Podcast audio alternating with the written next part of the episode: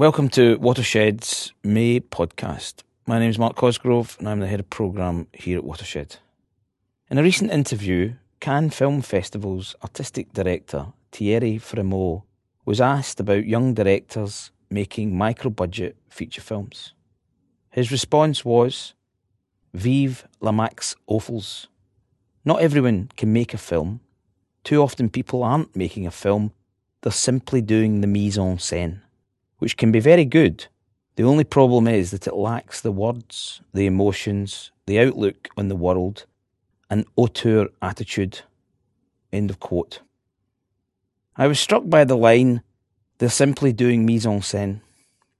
This refers, I think, to the fact that they are only really focusing on the image in front of the camera, not with all the other elements of, for example, script, plot, character development.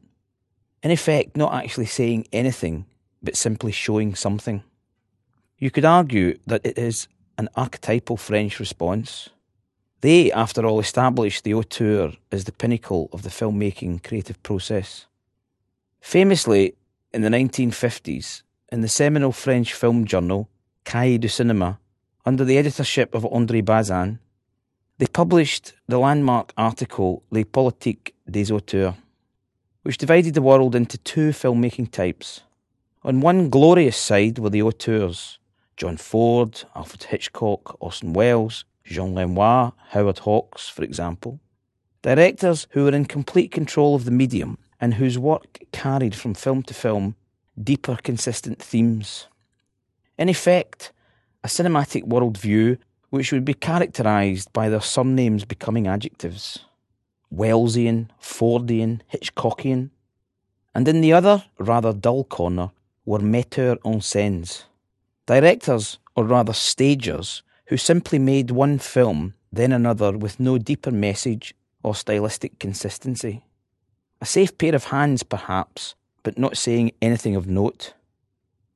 Famously, Francois Truffaut, a then firebrand film critic, said, A bad Jean Renoir movie would always be more interesting than the best of any film by Jean Delannoy. If you look at the lineup of this year's Cannes Film Festival, you can see the auteur theory still very much in evidence. New films by established figures like Francois Ozon, Takashi Miike, Alexander Payne, Mahamat Saleh Haroun, Coen Brothers, Arnaud Desplechin, James Gray. The latter certainly strikes me as a prime example of the festival adopting the truthful position that a bad James Gray film is more interesting than a good film by, say, Taylor Hackford. I will be reporting direct from this year's festival, while tweeting actually, discovering the newest titles from both auteurs and metteurs en scènes to hopefully bring to Watershed and Bristol audiences.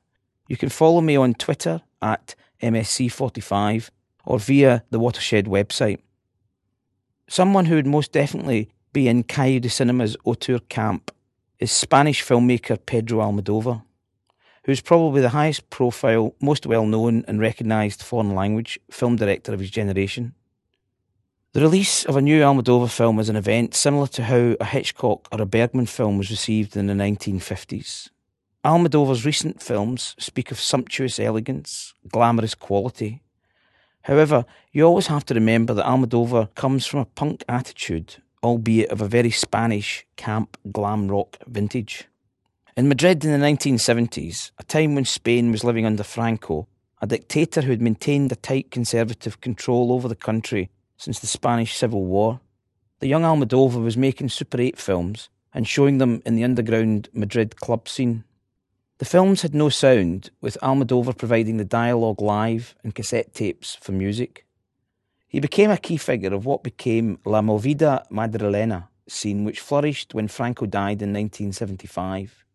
With the old dictator dead, Almodovar's radical renaissance came to the fore. His first feature film, still shot in Super 8, was Folle, Folle, Fólleme, Tim from 1978. I'll leave you to work out the translation.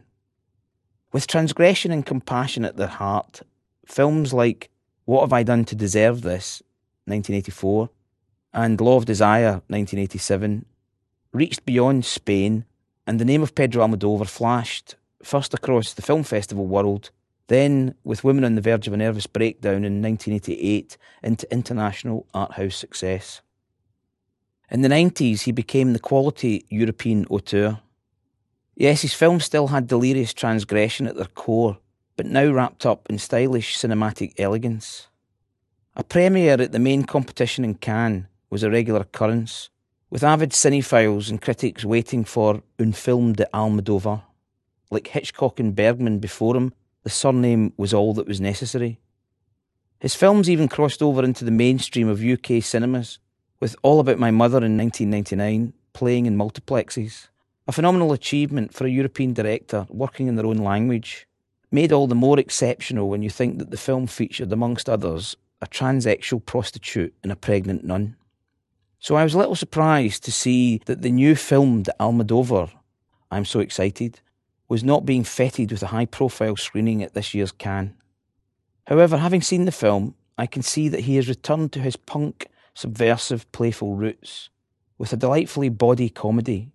Imagine John Waters and Luis Buñuel getting together to make a carry on film, and you'll get a sense of what is in store.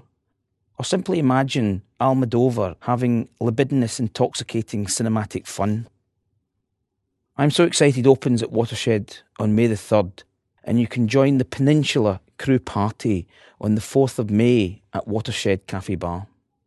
For more information, go to the Watershed website, watershed.co.uk, and that is all for this month.